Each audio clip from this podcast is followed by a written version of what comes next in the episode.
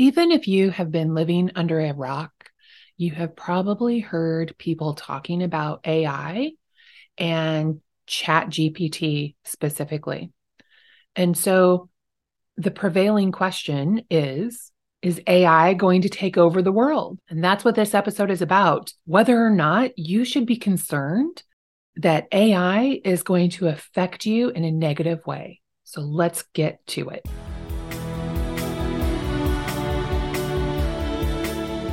Welcome to the Savvy Agent Podcast, where we help real estate agents build a thriving business so they have financial freedom in their life without having to work 24 7. I'm your host, Heather Wright. Now let's get to it. So here's the thing I really don't think that AI is going to affect realtors or real estate agents in a terribly negative way. If anything, I think it's often a great tool to help us leverage our time possibly make our copywriting better, perhaps do some of the hard labor of thinking before we actually get to work on a project. But I would never think about, okay, well, am I going to lose my job as a real estate agent because of this chat GPT thing? Well, no. Maybe if you're a copywriter, maybe you're concerned about chat GPT, but it's kind of like travel agents were concerned when Expedia came out or Travelocity, whatever whatever websites first came out that disrupted the travel world. Yes, it disrupted them for a while, but now things have improved and the travel industry is once again booming, even with this technology that disrupted their market. Now, I don't know that ChatGPT or AI in general is really a great disruptor in real estate. If anything, I think it will help us be better. So I did a training on using ChatGPT for Savvy Agent Club. And I really, I'm a big fan of ChatGPT. First of all, it's free. And who doesn't love free? The downside of that being free is that sometimes you can't get in to ChatGPT because they're at capacity, which is kind of annoying, especially when you have scheduled trainings on it. But, you know, be that as it may, it's still free. So you can't really complain about that a whole lot. And also, I think that will help them if they ever come out with a subscription model. Then it's like, okay, well, if you pay us, you're guaranteed entry. Like you won't have that at capacity thing. I'd pay for that. And in that training, I went over the things that I think we can use a program like ChatGPT for. So, you know, if you enter a list of features for a listing, it writes a pretty decent listing description. And I don't know about you, but when I when it is 8 a.m. on the day a listing is going live, all of a sudden I have writer's block. I'm like, oh my God, I don't even know what I'm going to say about this listing. And so this is a tool that would help. Is it going to be the most amazing listing description ever? Well, maybe. Who knows? I mean, you could get lucky that the output would be absolutely amazing. More than likely, it's going to be a really good skeleton of copy for you to build on. And I don't see a problem with that. If it helps you get your work done a little bit faster, why wouldn't you use it? I used it to create an outline for a recent podcast episode. Not this podcast episode because I couldn't get in because it was at capacity. it's been a bad day for me and ChatGPT, but it's really good at creating outlines. It's better, I think, than common AI software like Jasper or Frase is another one that I've used. It's better than the Canva AI. I'm sure all of these are going to improve, but ChatGPT seems to be the one that can actually produce copy for real estate. And for some reason, that's really difficult for other AI software to do. Like it just, I don't know, it doesn't fully understand real estate. And so a lot of times the results that you get are just jibber jabber, things that like it's a huge waste of time even using it. But ChatGPT is pretty good. So is it going to take over the world? Well, no, of course not.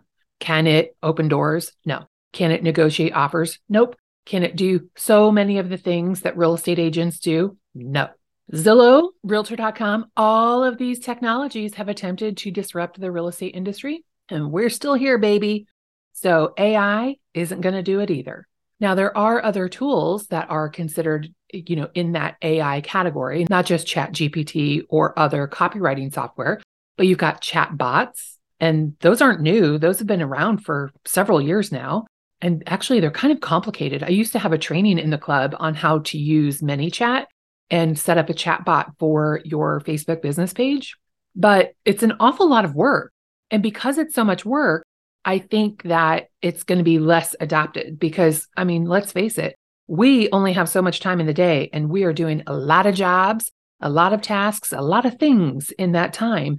And setting up a complicated chat bot to talk to, you know, the onesie twosie people on our Facebook business page that may not be interested in talking to a chatbot, it's not really the best use of our time. And so, you know, when I hear people talking about AI and, oh my God, I'm not sure how we should use it, or no, we shouldn't let the computers think for us. Oh my God, let the computer think for you. It's never going to be as good as you, but let it make you better. If it writes the beginning of a listing description for you and saves you 10 minutes and gives you something to build on, great, do that.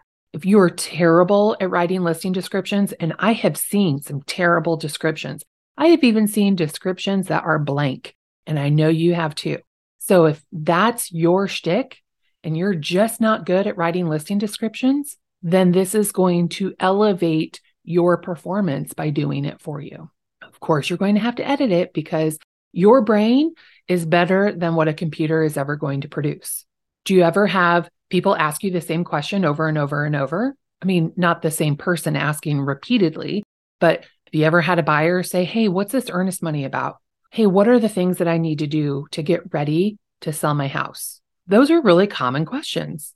And you probably have a script for how you answer those questions whether you say that same script, just repeating yourself every time you answer the question, or maybe you have taken that script and created a canned email. And so when somebody emails you a question about earnest money, you send them your canned response back. Maybe you've turned it into a blog, whatever the case may be.